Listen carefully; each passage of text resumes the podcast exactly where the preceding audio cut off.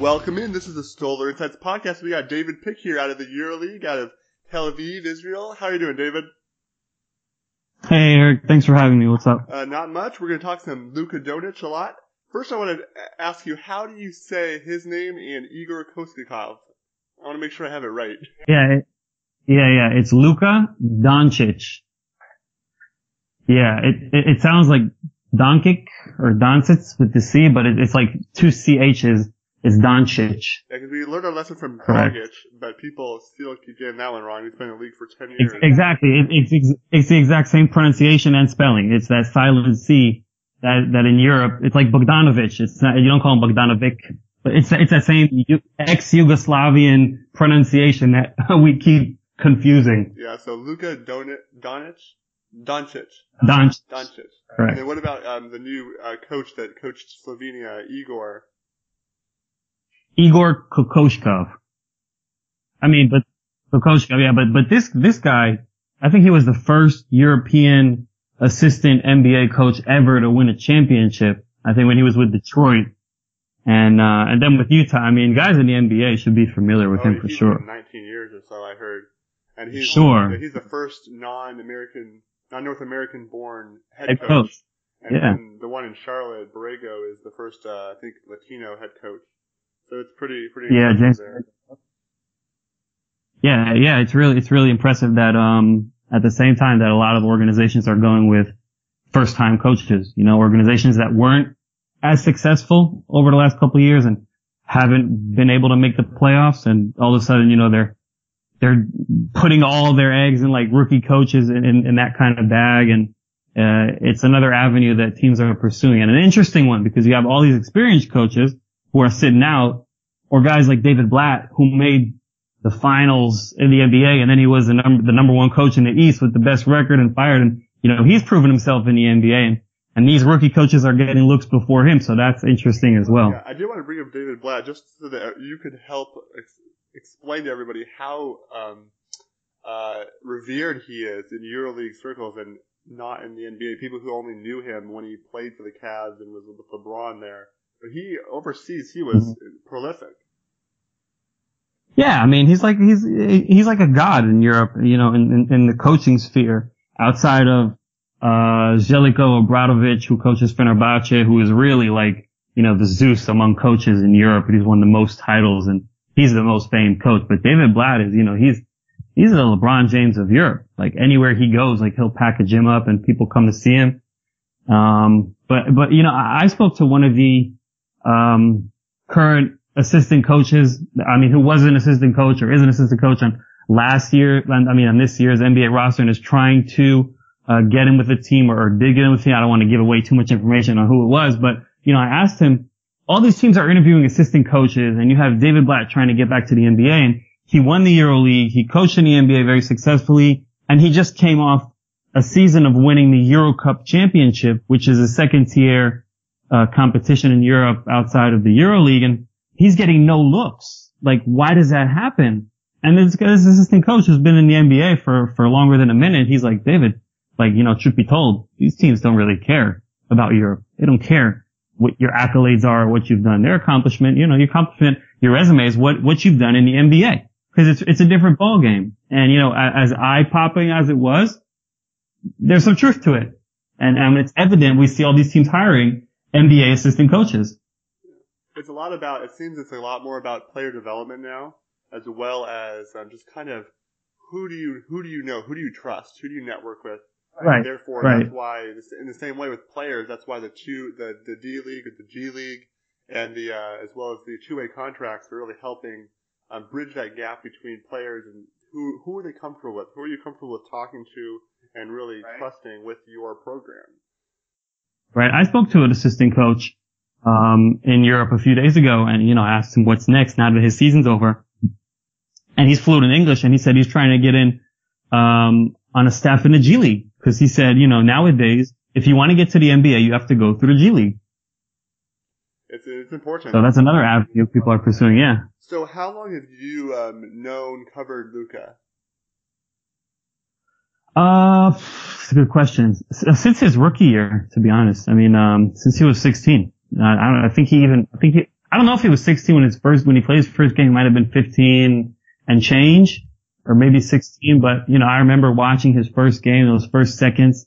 He came on for Real Madrid. I think he knocked down a corner three that game in the Spanish league. And you know, I'm very close with his father, and we talk all the time. And I know, you know, the story behind how he transferred from Slovenia to Madrid as a young kid, and you know, the history between his parents and everything. So, you know, I know and followed Luka for many years. So, and I was fortunate enough, and now you guys are going to be fortunate to cover him in the league. Absolutely. So he's 19 right now, so he's about 3 years or so. Right. I guess we'll talk about, first off, what's the differences that you see between EuroLeague, or the European, all the leagues there, compared to the NBA in terms of, from what I've heard, it's better, more passing. Obviously, there are adults playing rather than just kids in terms of NCAA and stuff like that. What do you see?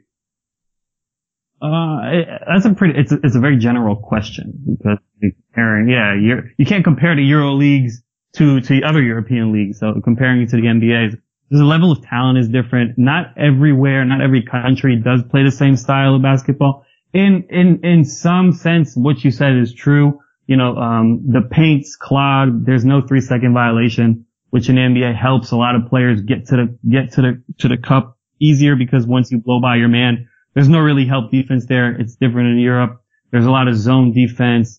There's a lot more passing, but it pertains to what league you are. Like, for example, the Spanish league is a lot more, aggressive and tactful, and, you know, there's a much high level basketball. In Israel, it's really like it's an extension of the D-League/G League. I mean, you have ballpark players here. There's up and down basketball. No one really plays defense. They're jacking up 4-pointers. So, I mean, even you compare European basketball to European basketball, it's very different where you're playing. I mean, if PJ Tucker could win, I think it was Israel MVP in Israel. German, it's like before he came over to the NBA and figure out how to shoot and play. Right. It's a completely different player. Totally different player. I mean, in Israel, he was like Draymond Green over here. I mean, he was bullying people. He didn't really have that shot that he developed over the years in the NBA, but he did everything in Israel, really. And he was the MVP. Like, he won the championship against Maccabi.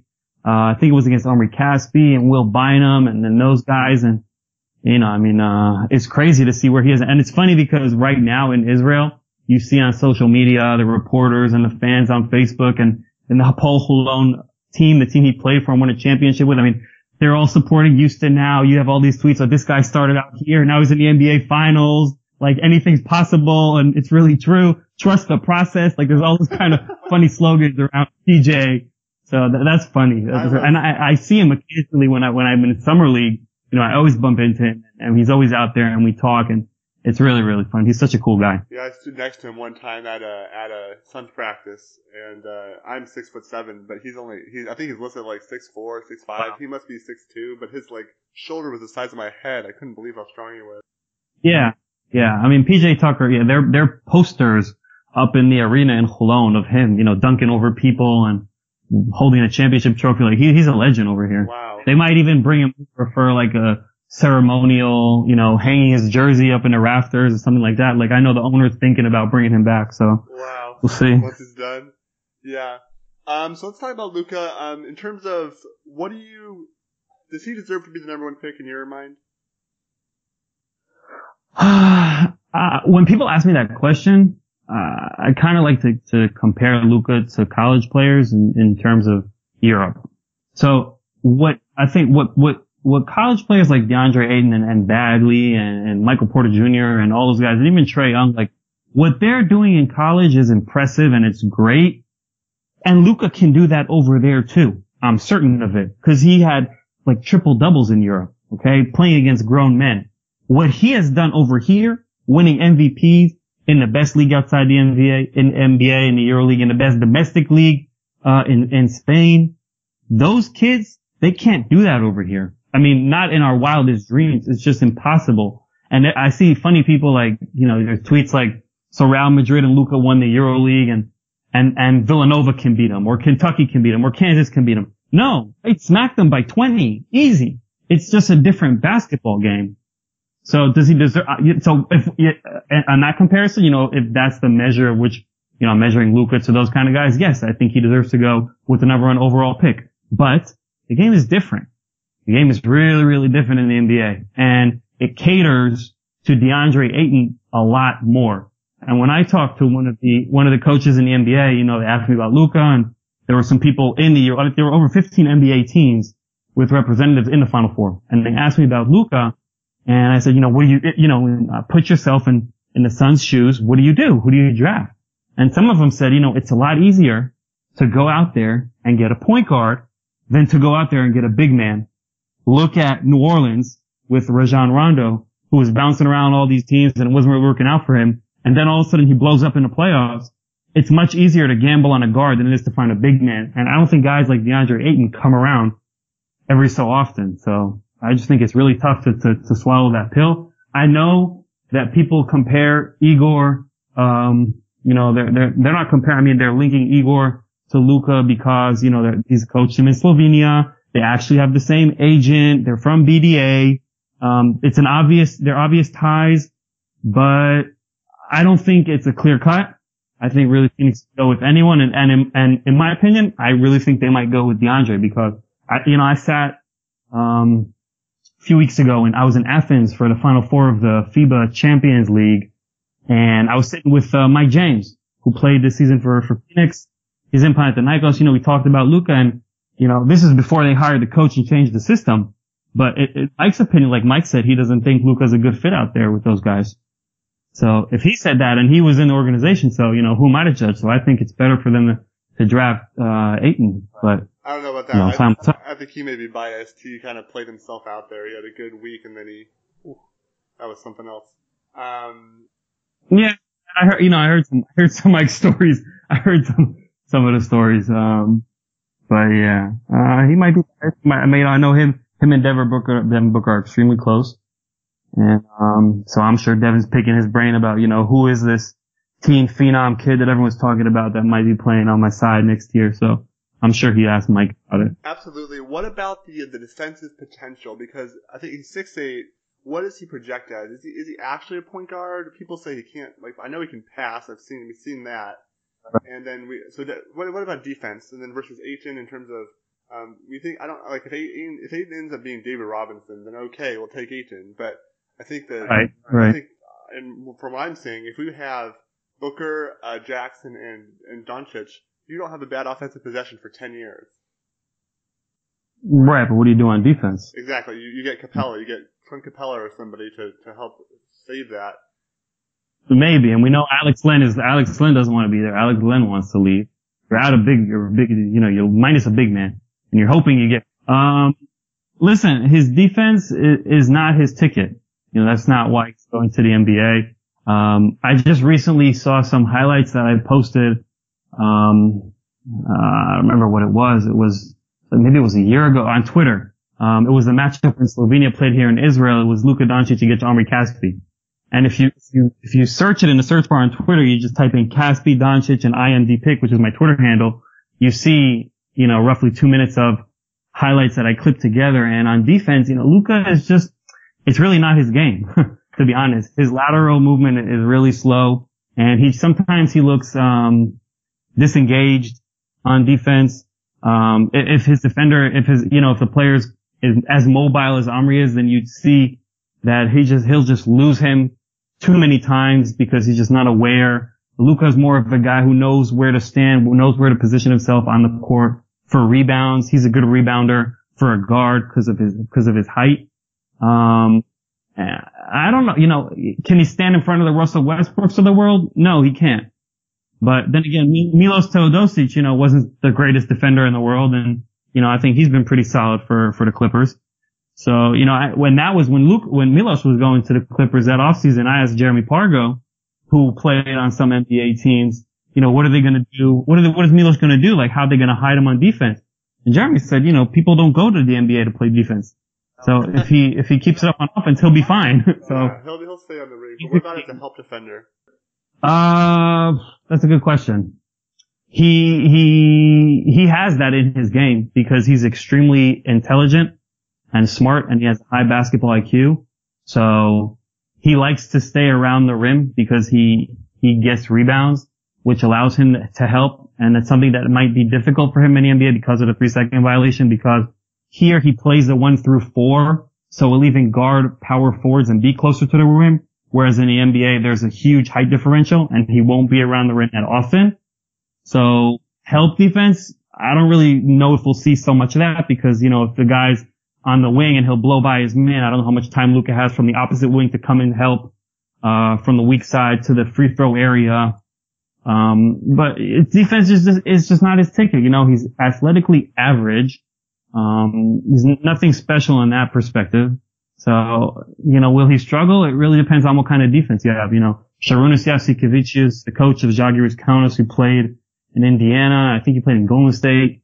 He's by far, like, widely regarded as probably the worst defender ever in a guard, ever. And he played in Maccabi, won EuroLeague championships. And I remember they were defensive schemes to hide him. Like, literally, how do we hide this guy on defense and stay in the game? So, you know, it really depends how they play. And, you know, Devin Booker, whenever he decides to turn it on, then he plays defense, but more times than not, he doesn't.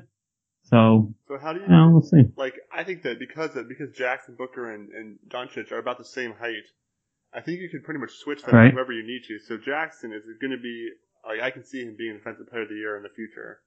I don't know how long that'll take, but I think that you could play all three of them, switch wherever you want, have like Bender and Capella or something out there, and you're not going to give up like tons defensively, but you're going to be very versatile in offense and lots of good playmaking. So the question is just kind of like, well, what about Luka is going to translate, do you think, to the NBA, and what's not? What'll translate? He over the last couple of years, he developed a very efficient step back shot, which wasn't in his game, and he worked on it, and he does that at a very high level because he's extremely savvy with his body. He has amazing body control. And he loves that Euro step that James Harden does all the time. And, you know, he's going to bring a lot of offensive talent, smarts, things that people haven't seen in the NBA. He's an old version point guard in modern era basketball. And he's doing it amazingly because he's just not athletic whatsoever. And he can control his body and maneuver around defenders, get into the lane, get offensive rebounds because of his length over here, which is a plus. In the NBA, I don't know how effective that'll be. He'll struggle with defense. Like, to be honest, he'll struggle because, you know, he's not athletic. His lateral movement is slow. And over here, he has trouble staying in front of guys. So over there, for sure, that's going to be a key in how they defend with him. It depends on the day with Luka, really. You know, it really depends on what side of the bed he wakes up in the morning. Because, you know, he's matured a lot. A year ago, in the playoffs, he had a bad game. He was sobbing on the bench. He was crying. His coach went over to comfort him. And then he came out this year in the playoffs. First game, he had 0 assists. His team gets blown out by 30. Nick Kalaitis, who was a clear-cut MVP at the time, played for Memphis, had 16 assists over Luka. You know, that was embarrassing. And then he comes out in the Final Four, you know, what was it? He got to the free throw line 18 times more than any other player in the Final Four. On rosters loaded with NBA talent, chosen season MVP, Final Four MVP. I mean, he just flipped the switch, and that's a mental. You know, you really have to give him credit for that. Credit for the people who worked with him, where he was, where he is right now, in just 1 year. You know, I remember, you know, we were talking about Luka as a 16-year-old. His mom would drive him and pick him up from practice because he can't get a license. And then all of a sudden Luka was a kid who finally is learning how to drive. And then Luka's the kid who got his driver's license. Now Luka's the MVP. Like, there's always some kind of label that follows him around. And you know, now from going into the NBA, it'll be the MVP of Europe. So, how do you think, I mean, I guess we already kind of danced around it, but, Gerald has a question of how would, Dončić fit with Booker and Jackson as opposed to maybe Ayton with Booker and Jackson? You think which one fits better than the other? I think Ayton will fit a lot better because Ayton brings, you know, pick and roll game where Luka, he likes to create off the pick and roll, as does Booker, but you need a big for that. and you already have a high-level guy in Booker who can score, what did he score, 60 in one game? So you have that score. He got 70. Give him 70. So, you know, give him a guy who can pick and pop, pick and roll, throw it up to him. He'll bring it down. I mean, there's no comparison. If you know, you said it correctly. Like, you have three guys, solid height. You know, Devin and Luka are you know, measure more or less the same. They both can shoot. Devin at a much better consistency, much high level, more high level than Luka can shoot it. It's a different ballgame. You get all three of them. Who are your big men? You know, what do you put on the floor on the front line to go up and compete against every team to make yourself a contender for the playoffs? I'm not talking about championship, but the playoffs. So what kind of bigs are you going to get if you draft Luka, as opposed to you draft a big man? All right, you have some kind of way to maneuver around it. You have the pick and roll game. You have a defensive presence. You have some offensive rebounds.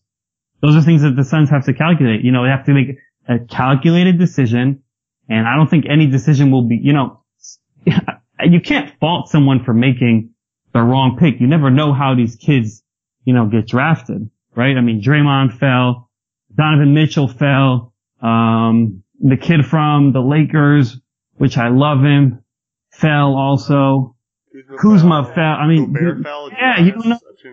I mean, that's what I'm saying. You know, they don't really know how, you know, that's why I love Jalen Rose. Jalen Rose does that, he redrafts the NBA sometimes. He redrafts the draft. And I love to see, you know, how now they remeasure the guys, knowing a year later what was of them, what made it, you know, how they developed. And, you know, you'll never know, but on paper right now, if you ask me, I think Luka can be the number one pick, but I think for the Suns, Ayton would be a better pick. I can see that. I think it kind of, I'm writing about this right now. It kind of goes to what can you get? I agree that it's easier to get a point guard, but right now the way the point guard is, either you end up with Alfred Payton or Isaiah Cannon or Brandon Knight, not what you want as your starting point guard. And if you pick Ayton, or you have to go really expensive. No. Yeah, none of those guys are, in my opinion, are comparable to Luka Dončić. Exactly. So none of them. Because that's the question. Like, Luka Dončić would be so much better, or you have to go super expensive, trade for Kemba, or the total high in the sky is go for Lillard, John Wall, or Kyle Lowry. And it's like, then you're tying up so much cap space, especially with giving Booker the max extension right. This summer. How are you going to do that? But right. if for some, like, my one idea is, the Cavs made the finals, but if the Cavs don't win and LeBron wants to go to Houston, then they can't afford to pay Capella his max, and the Suns can jump in, and they're already rumored to want him. So there's ways to work around that, and then they can build in with veterans because they're done tanking. I say you give up the 2019 first round pick, you give up 16, you give up 31, 59, and Chris and like Warren, and see what you can get. Right. Also, Dennis Schroeder wants out of Atlanta, so there's another point guard on the market. Do you think he's good enough to like be a starter? I don't think so. I don't see it. But... I mean, we've seen it this year, and you know, they shipped off Jeff Teague to give Dennis the reins to that team because they were kind of stepping on each other's toes. And all right, so Jeff Teague had a better supporting cast in Minnesota than Dennis had in Atlanta. We'll give him that to his credit, but. You know, I think there's a maturity level that Dennis hasn't reached yet, which can separate him from where he is now and where he can be as a starting point guard. I mean, I'd say probably Dennis probably could be better than Jeff Teague, but does that mean he's better than Dončić? Does that mean he's above average starting point guard? And no, I don't think so. No, he's not better than Dončić. But you can't get the best of both worlds. You can't eat the cake and keep it whole. You want the best available point guard and the best available big. Yeah, I can't do it. But you can't win it all. One other question someone asked is, why does Luka have a tiger tattooed on his arm? I have no idea. I always forget to ask him that. I keep seeing that in the game, and it's so big. It's like massive. It's in your face. And I keep forget. I always forget to ask him. I have no idea why he did that. I just like to think that he sees himself as like the tiger, the king of the jungle. The jungle is his basketball court, and he's the best. So that's the correlation I like to make, but... you know, I wouldn't go around coming to the NBA saying I'm the new king. We know who the king is in the NBA. There's just one king.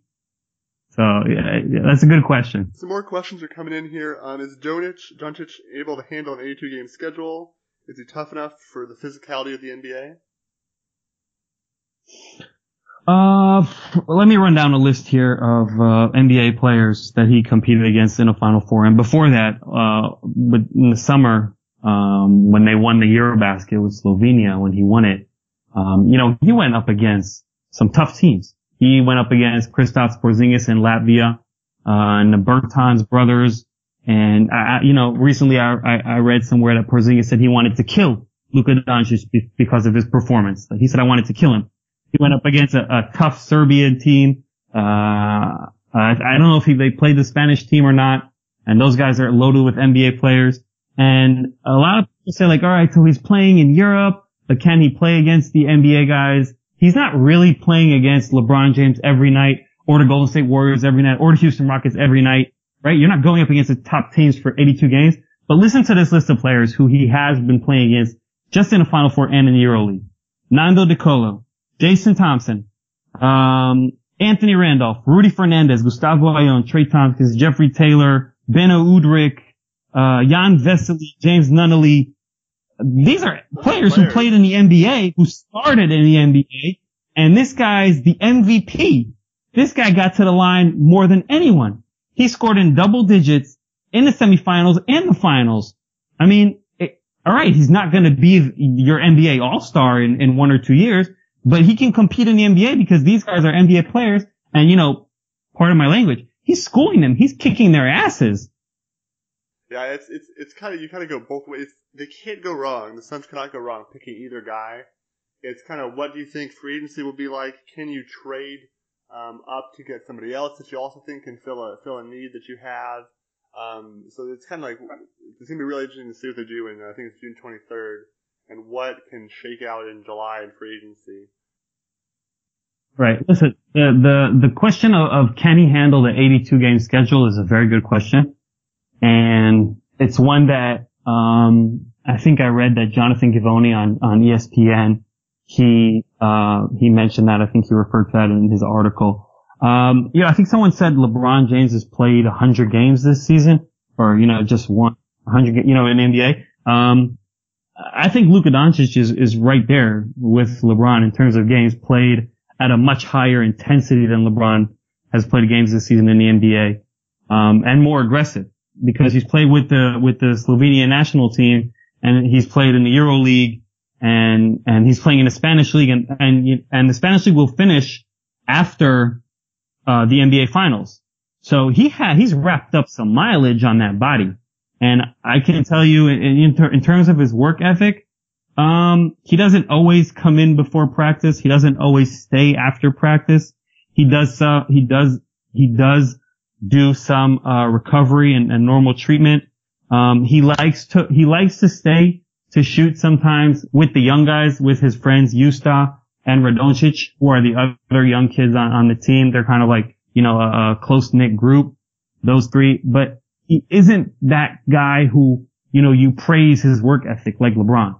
He's not coming in, putting up shots an hour before. He's not staying later 30 minutes to jack up another 100 shot or work on, more pick and roll defenses with the chair or offensive schemes. He's not that kind of guy. So, he's wrapped up some mileage, and, they'll have to play it in the NBA when to rest him and when not, because he's really young and he's played a shitload of games. And the part of it's probably because he's been the MVP of the league. Like, once he gets the NBA, he'll see the landscape and see what he needs to work on, and then start working on that before and after practice to really get better for what he's going to be doing for the next 10 years. Absolutely. Yep. I think that's all I've got here. Do you want to plug anything? No. I think we're good. Cool. Well, I'll plug some things. Everybody, follow the podcast. This is the SolarInsights.net podcast. We've got tons of episodes there to check out.